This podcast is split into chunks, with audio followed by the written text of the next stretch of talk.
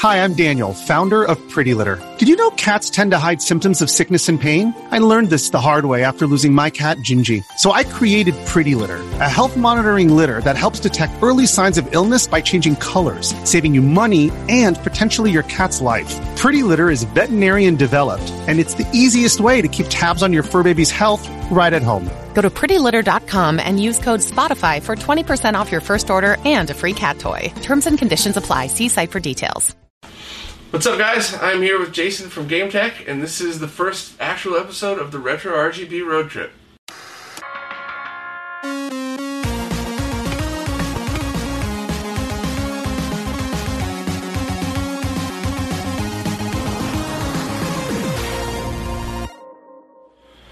What's up, man? I'm here with Jason from Game Tech. How's it going? Hello. We are uh, we're seeing the other side of the camera this time. Uh, you know, I've been watching your videos for I mean since you started putting these videos up. You always got the angle right here, Are you looking at your stuff, and now we're seeing the other side. so yeah, thanks for having me over. Um, I've known you for almost six years now.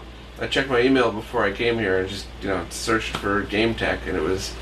Uh, did you sell stuff on eBay for a while too? Did you ever sell game packages? I think it, it was. I looked it up. It was June twentieth. I bought like a, a bunch of light gun games from you on eBay, and then like a Oh, few yeah. months later, I was like, uh, I I didn't even know it was you. And then I asked uh, from your main website to do the NES RG, or no, it was the Play Choice Ten RGB mod. Mm-hmm. So man, it's been a. If you think about how much this happened in, in just the NES RGB world from then till now, it's like light years different, huh? Yeah. No, yeah, I used to sell a lot of stuff on eBay before I really got going with Game Tech. That was my main thing, really. Oh, just like eBay uh, collecting and selling and stuff like that. Yeah. So, well, we did an interview a while back, so I'm not, I don't want to repeat too much of myself, but uh, you were the second person when I started RGB that I ended up contacting. First, obviously, well, technically third, my cousin Scott, obviously, number one. My buddy Phil, who uh, I think he's camera shy, so, but you were number three, which is absolutely fitting that you would be the first person I come visit for the Retro RGB road trip. So it's very cool to actually be here. But um, for anybody that didn't see that other interview, what what was like your driving force to get you into doing all this cool stuff with retro gaming? Uh, honestly, it was the Nintendo top loader. Mm-hmm. Um, I like I found eBay in like early 2002, Mhm. And I just wanted to buy everything that I ever wanted as a kid. Yeah. So, like, my thing was baseball cards for a long time. Hmm. So I bought a bunch of baseball cards and satiated that need. So then I moved back to video games, and I thought, you know, I'd really like to play Zelda. So I got on and looked for the the biggest, best deal of Nintendo stuff I could find, Mhm. and it happened to have a top loader in, it, which I had no idea what that was. And then, uh, So just like a bulk auction. yeah, there was like I would say twenty boxed games and like sixty or seventy loose games wow. and a top loader, and I probably didn't pay two hundred dollars for it. You know what I mean? Oh wow. It was back before oh, anybody Oh, knew what the top loader was, or you know, before game prices went insane. Yeah, I think about 2000, 2000. Yeah, about 2000s when I got into it. I was getting things like, I think I got a CDX for like 75 bucks or something. Like you could, you know, it's always it's like buying Xbox 360 games now, right? You can get 10 Mhm. of them for you know for five bucks. So, If you know what you're looking for, it's probably worth looking into.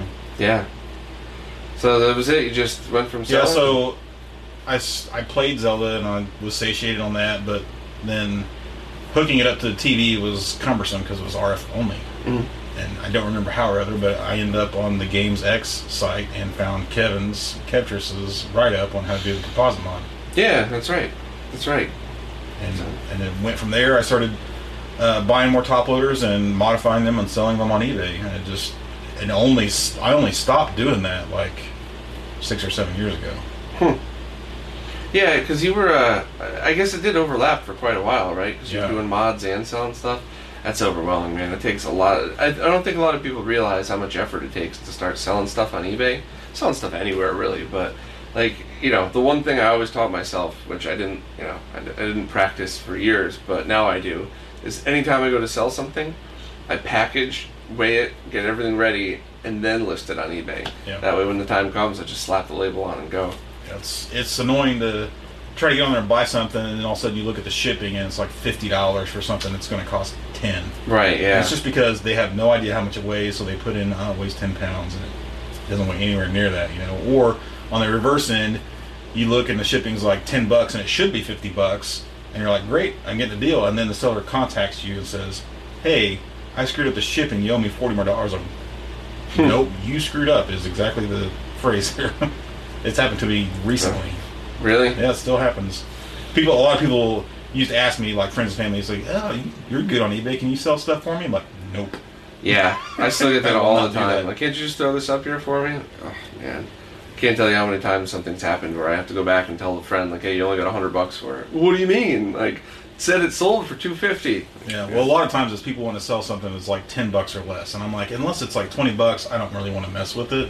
Yeah, And then, you know, I want to take a lot of good pictures, and I want to do the research to see what they're selling for, and you know, try to get what is, you know, what's worth out of it instead of just starting to low let it go. Sometimes it works, and sometimes it don't.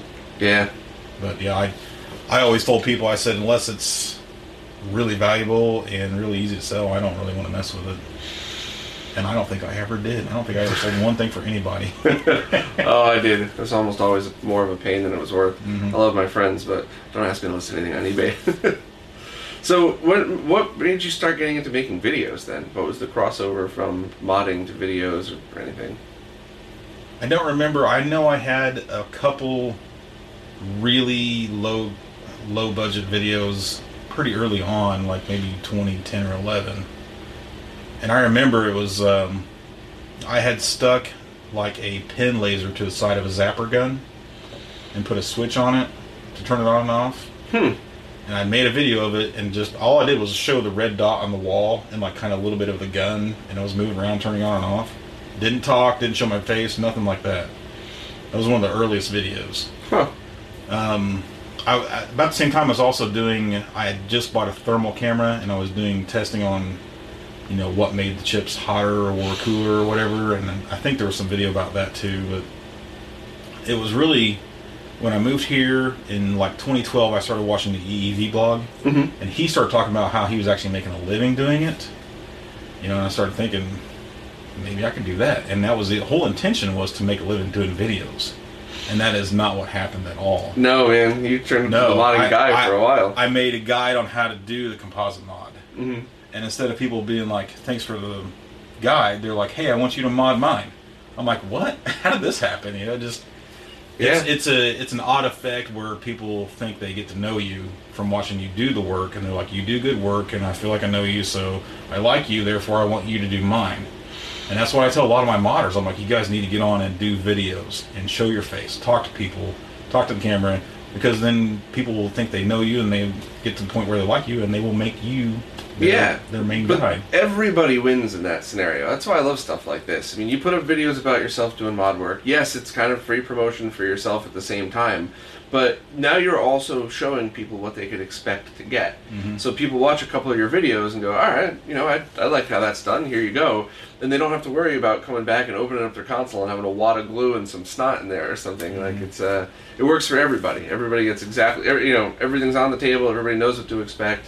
I think it's great. For most part, it is. I mean, there's still, there's still people doing videos where they don't show everything. Like they'll show the end result of it hooked up to a TV and working, and that's not the kind of modder you want to get involved Exactly. with. Yeah, that's not not, what I showing meant. the inside. If they're not showing how they do it, then probably need to stay away, Yes. or at least ask. Yeah. Ask for pictures of inside. If it looks good, then you might be okay. Yeah, it's uh, I I forgot to make that point. You're right. In the video showing the mod work itself and how they do the mod work, so that that is a big point.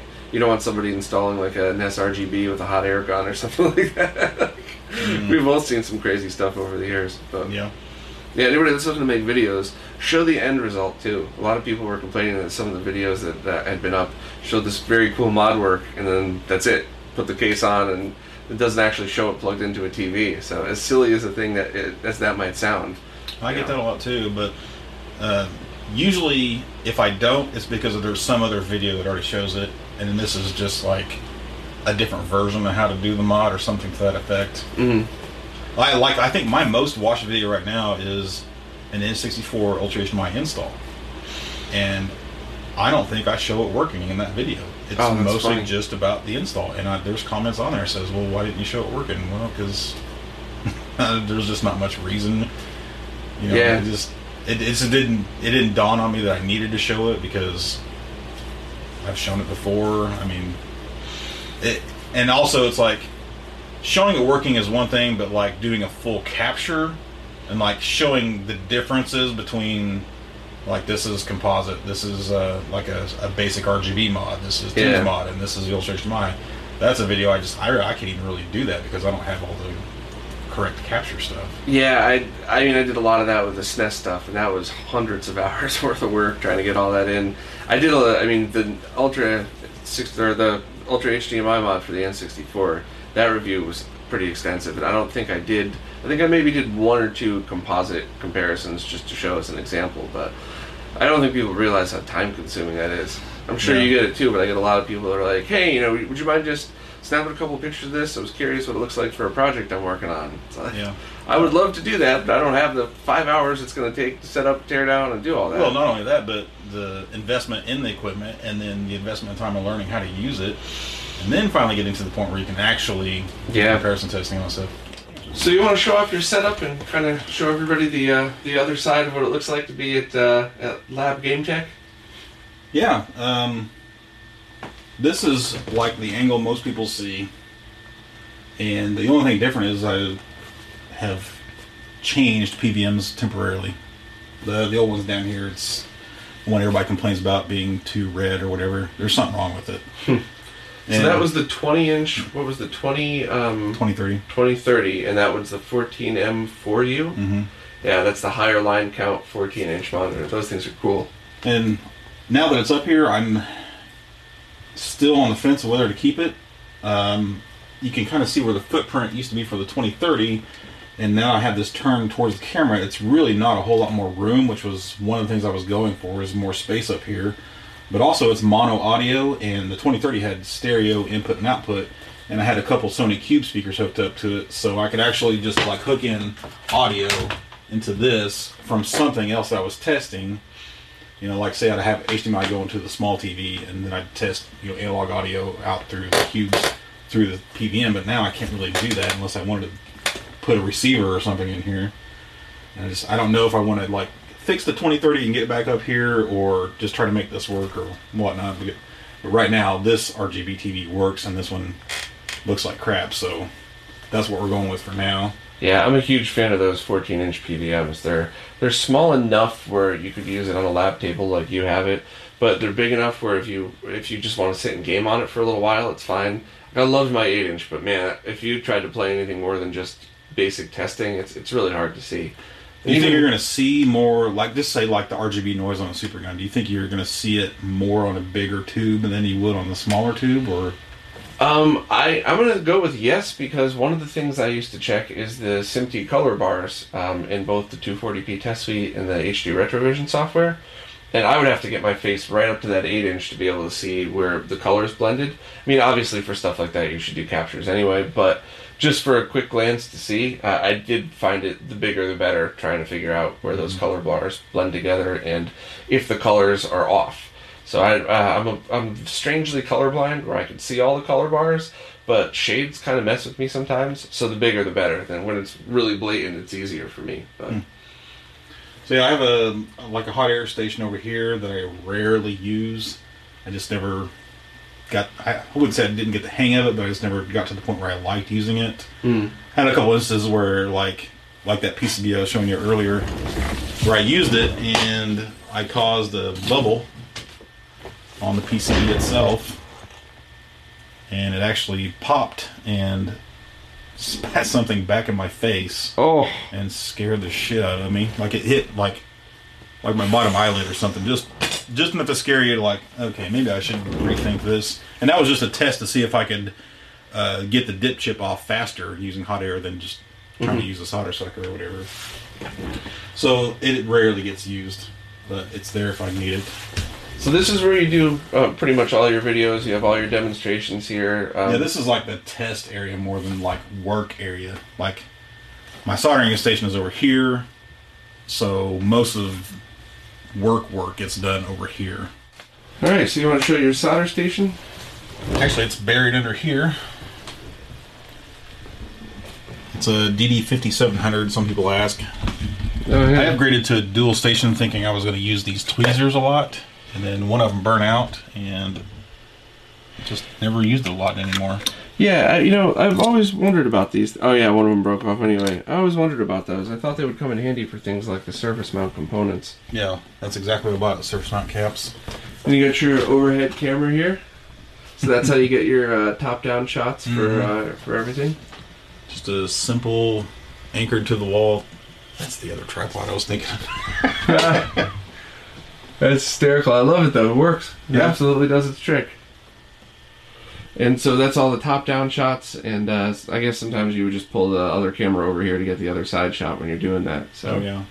Yeah, I have a handheld camera that I'll just I'll put like a macro lens on to get really close up stuff.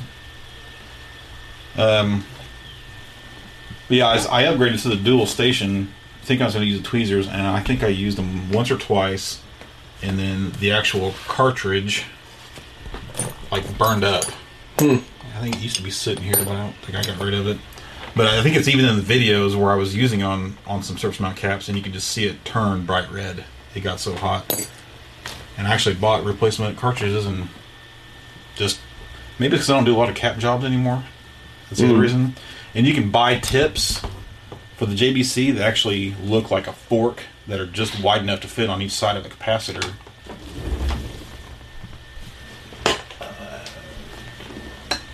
This is not for a capacitor. Oh, there's one. Would be for you know for like maybe a 06 or 04 surface mount cap. Hmm. Anyway, you just stick it on each side of it, grab it up off of there. I wish I, I think that's tool more for like there. a, a really tiny surface mount chip. See if I can get that in focus. Yeah. Oh, yeah. Definitely. So we got the room tour. We got everything. Uh, we got the inside scoop. But I guess what's next? Is there stuff that you've been working on that you're you could talk about? Um, where do you see your channel going? I mean, you've done. I mean, you've made quite a name for yourself over the past six years. You know, between the videos, the modding, and uh, your work on the High Def NES project. Anything else that you could talk about? I know. I think you already publicly announced that you'll be helping Woozle sell the GBA kits, right? Yeah. Yeah, and hopefully he'll be doing more like that with uh, Neo Geo Pocket and Game Gear. I know a lot of people, a lot of people are pushing for 2DS, 3DS stuff. I don't even know if it's possible. We haven't discussed it yet, but obviously it would be a good move just because of it's still a current console and whatnot. Yeah, yeah, definitely. But uh, anything else you got on the horizon? I mean, you got uh, a pretty impressive uh, setup here. I saw, you know, your uh, your warehouse of, uh, of stuff. Um, any, anything on the horizon? Dude, there's so much stuff I don't even. I wouldn't even know where to start. Pick one. Um, well, one thing I could talk about is I was I've been debating to start doing consignment sales on the site. So, like, let's say you're either you're a modder who wants to sell pre-modded consoles and you don't have a name for yourself, or you do have a name for yourself but you just don't want to deal with whatever having a site or trying to sell them on eBay or whatnot. And um, we can do one of two ways where I just get pictures posted on my site, take a small cut, and then the modder ships to whoever buys it and maybe or maybe I don't actually see the console myself, or it could be shipped here and I could do my own pictures and do my own inspection of it and take a little bigger bigger cut and then I ship to the cu- the customer. Either sounds kind of interesting. I mean, obviously, that they'd have to be people that you trust and not just you know random sending you consoles to sell. But That's what that's why I think it would be if it was people I already knew did good work, they could just take care of shipping to the customer because we already know whatever the mod is, they probably did it right. But if it's somebody unknown, might have them ship it to me so I can look it over first and do all the testing, maybe do some videos about him or whatever. Yeah, makes sense. I think it's uh, one of the things that you've obviously proven yourself for is being able to, to resell and support stuff. So I think that uh, for a trusted modder, somebody that does good work and likes modding, but doesn't want to have to deal with the other side of things, that might actually be a great fit. So mm-hmm. that's a cool thing. I never That's, thought of that's doing that. basically where Game Tech has been heading ever since High Def NES. Is it? It's like people like Kevtris and Marshall. They don't have the time to sit around and ship kits. So, then there's a lot more people like that out there that I'm like, you know, hey, this is what I do. You know, I like it and I'm good at it. because I've been doing eBay for 15 plus years, so I know mm-hmm. the sh- how the shipping stuff side works, and we got all that figured out, you know, and and I'm technically inclined enough to, to like answer some of the questions people ask, you know. Mm-hmm. Sometimes I I can't. Yeah, I mean, You know, it's like, well, you know, I, I wrote up a lot of frequently asked questions for high def and I was very involved in it, so I can answer more high def stuff than like Ultra HDMI. So do you have uh, you have Ultra HDMI kits pre-orders? I think those are all sold out now, Mhm. right? Um, so it, is that for the foreseeable future the way it's going to be as far as you know from Marshall? Are you going to see how many kits he's going to allot to you? Do your pre-orders? He'll he'll send them to you when they're done, or is there ever going to be more of a more of a stock coming in? I can't really say. I I always ask often to sell more, and Marshall got screwed over multiple times by Fabs, and so I think he's gun shy on ordering too many. and That's he's fair. told me he's working on getting uh, a better supply going. Whether that means using multiple fabs or I don't, I don't even know what it entails. That's the most I, information I got out of it is he was working on trying to make it more available. Yeah. Yeah, stuff like that. Not to go off on a business tangent, but we, um, you know, that's the difference between being a bigger company and an individual or just a single LLC. And that when you have a, it- when I say bigger company, just company with a couple of employees, but you got all the business stuff set up, you could do purchase orders to places. So you could have them, you know, with, um, with terms of payment. So we did a couple for the hardware manufacturing thing where we prepaid a lot of money for some prototypes. They were perfect. We, I think, with one of them we bought five thousand internal power supplies for a computer. Um, then they arrived, and all of them they had swapped out components with cheaper ones, and it, everything was failing on them. So we just simply said, like, you're not getting a penny.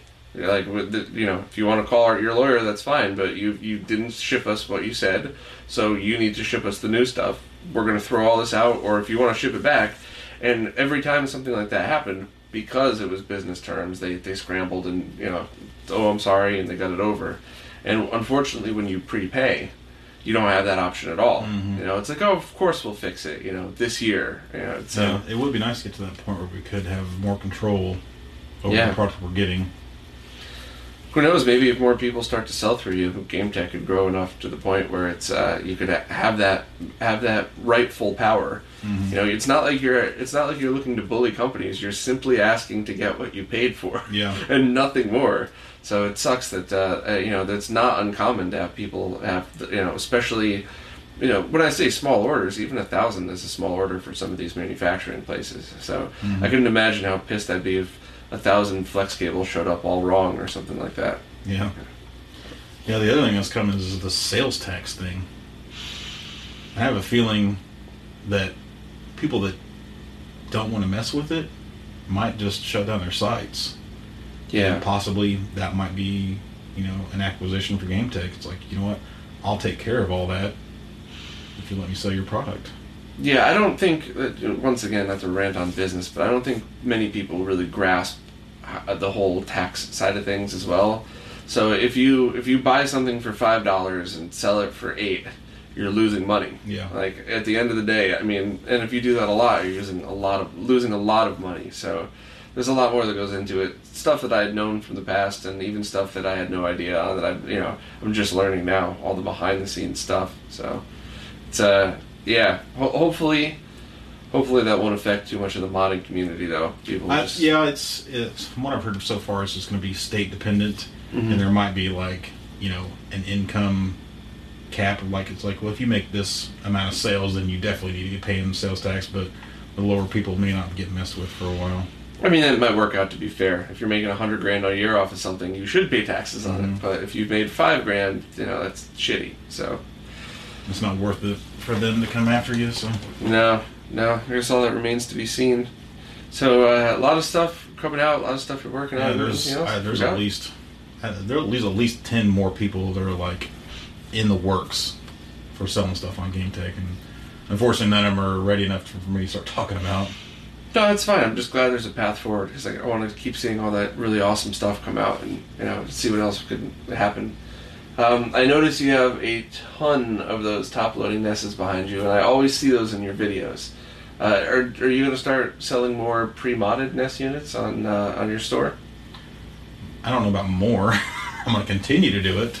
It's really uh, when I have time and when there's not, you know, a hundred other priorities to get taken care of. And honestly, there's a lot more priorities than selling pre-modded consoles. Like, I want to get it done just to get them out of here. Like, that's only a fraction of what I have, but those are the really nice ones. Mm. That's why they're up there. It's like that's one I'm gonna go to first because they're in really good shape.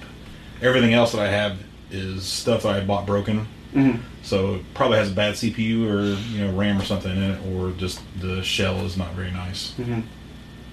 Have you uh, have you considered 3D printing at all? Investing in one of those 3D printers and messing with it? No, because I, it's just another whole universe of knowledge that you have to get a handle on before you can move forward with it. Agreed. And there's already hundreds or thousands of guys out there that that's their main focus, Yeah. and they can do it way better than I can. I was just thinking more along the lines of once you get it set up, because from uh, and I know nothing about 3D printers. This is just hearsay, but I, I think that to get it set up and calibrated requires either patience or somebody who's done it before. But then, for the most part, as long as you know how to uh, to align and balance the for at least for all the ones that are more consumer friendly, you just put your design on the USB stick and stick it in. Because I was just seeing some of the stuff you have up there, and I was thinking some of the 3D mods that are out there might or 3D printed mods that might work cool, like with the top loaders. Uh, Greg's middle piece, so you could put the uh, HDMI uh, Yeah, the high def NES right on. one of the guys I'm talking to, actually. Really? Oh, good. I'm glad. He, he donates so much cool shit to the community. I just uh, I'd love to see a few of those be sold without cutting, just for the purpose. So Mm, yeah. Uh, I think when he first posted it on Twitter, I immediately was like, "Yes, I'm interested. Please email me." yeah, I think I do that with all of his products. Like, Yeah. So yeah, that's, that's good. I'm glad to hear that because it's one of those. I've seen so many modders on on eBay drill just Swiss cheese into the back, and not not the high uh, the HDMI stuff. You know, the the high def NES, the ultra HDMI. Those are very small cuts. Those aren't things that you know. They won't. I don't feel like you're ruining a product when you're doing that. You're adding an awesome feature. But I just see so many of the other things that are Swiss cheese, and I'm like, oh, you just killed that console for connectors that aren't going to matter in five years.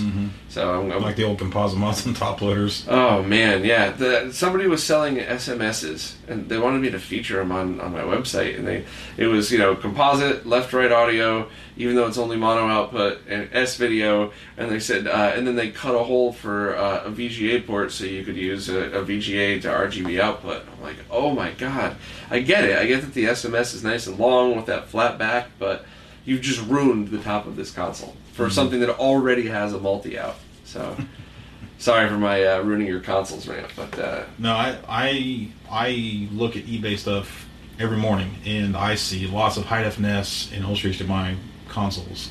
I see all of them that are posted, and I rarely see high def NES ports that I think are as good as they could be. A Yeah. lot of them are really bad. Like they don't even have a file. Mhm. They just use a drill and a, and a knife, and that's it. Ultra HDMI is a little easier, I guess, but well, I've actually, I mean, not, I am by no means skilled with a knife or a drill, but I, the first couple of Ultra HDMI mods I did, I used an Exacto knife, but I, uh, I knew what I was getting into. I was being very patient, very careful, and it came out fine. Didn't come out as good as the ones that you do, but you know, you'd have to get right up to it to notice the difference. It's not like some of the ones I've seen where people take like a pair of pliers and, and break off the break off the plastic underneath or something. I've seen those before. That's embarrassing to look at, but yeah. Um, what kind of tools do you use when you drill those holes? Do you have like uh, just Dremel sets and stuff? Or, I rarely use the Dremel actually. really? Mm-hmm. I I drill holes in the plastic just with the cordless drill, and then I usually take an Exacto knife and cut it out close, and then finish it off with a file. And I have, you know, I just bought a cheap Walmart set from of files that are really small. Yeah. Huh. I wouldn't have guessed that. It looks uh, it looks pretty nice. the The plan was to have a metal template where you could use a Dremel, and actually bought some Dremel bits just for this purpose. Kind of like a, it's a, a cutting bit, but it's it looks like a drill bit that you could just lay into this metal template and then just route out the hole, and then that was it. Mm. And I just it just never happened. I had, um, I think my modder in Europe sent me one that he had made. It's sitting around here somewhere, and it was close but not good enough. because you know you're going to have to charge quite a bit for this template because it's machined, Yeah, absolutely. and it would really only be for modders that are doing multiples. So it just needs to be absolutely perfect, and it just wasn't. So kind of gave up on it. Yeah, I hope uh, I hope people watching have picked up on all the different tools that we've talked about since uh, since I hit record on this video. You know, you, you're all of these shelves are covered in things that are pretty essential to do a lot of these mods. And that's the one thing I always recommend. If, if somebody wants to get in this for a hobby because they enjoy tinkering and they enjoy doing this, by all means, learn how to mod your own stuff. You know, learn how to do, watch all the great videos out there, watch your videos. But for the people that are just like, I really have three consoles that I want modded and I'll never do it again, it's way cheaper to have other people do it for you because the the amount of, of equipment that you have in here, from you know a nicer desoldering gun to you know uh, to all of the, the when you just showed um, desoldering um, the surface mount components, that one thing, all that adds up a lot. I mean, you could easily drop five hundred bucks on equipment. So Well, I mean, I started out with crap tools too. I mean, most people do, and then just you find out what's crap and you upgrade, and then maybe find out from another video that oh, this tool's even better. Like I didn't know about the Hakko 808 for years and years. I was using the old cheap the plunger style Oh no! like this. Oh, that's, I that's used that thing for a long time. Ugh. Oh boy. Yeah, terrible. yeah, I know that was the one thing that really surprised me the most was when I, I started messing with different modding stuff just by upgrading my tools. It's something that took me that used to take two hours took forty minutes maybe. So that's that's. Mm-hmm. I'd say, definitely- that other than the 808, probably upgrading to the JBC soldering station was one of the biggest jumps. I just Yeah. couldn't believe it. with the removable tips, so that you know you don't have to just get one of those Radio Shack guns with the medium-sized tip on it. Mhm. Yeah, and- all that stuff. and that one just it just recovers so fast like and you can get different tips that are like huge and small and just switch between them real quick and boom it's already hot and just keep going it's great Well, thank you very much for the inside look into your lab. This was very cool. I'm glad uh, glad I finally got to come down and hang out with you in person after all these years. But uh, uh, this definitely isn't going to be the last time you see me. Hopefully, we can get you down to New York, uh, hang out with the crew in Brooklyn, Oh, I'm and definitely coming down there. York, yeah. So, all right, man. Thanks. If you guys uh, if you guys want to see more of these, make sure to like and subscribe, and I'll have the video link up there for the rest of the Retro RGB Road Trip episodes.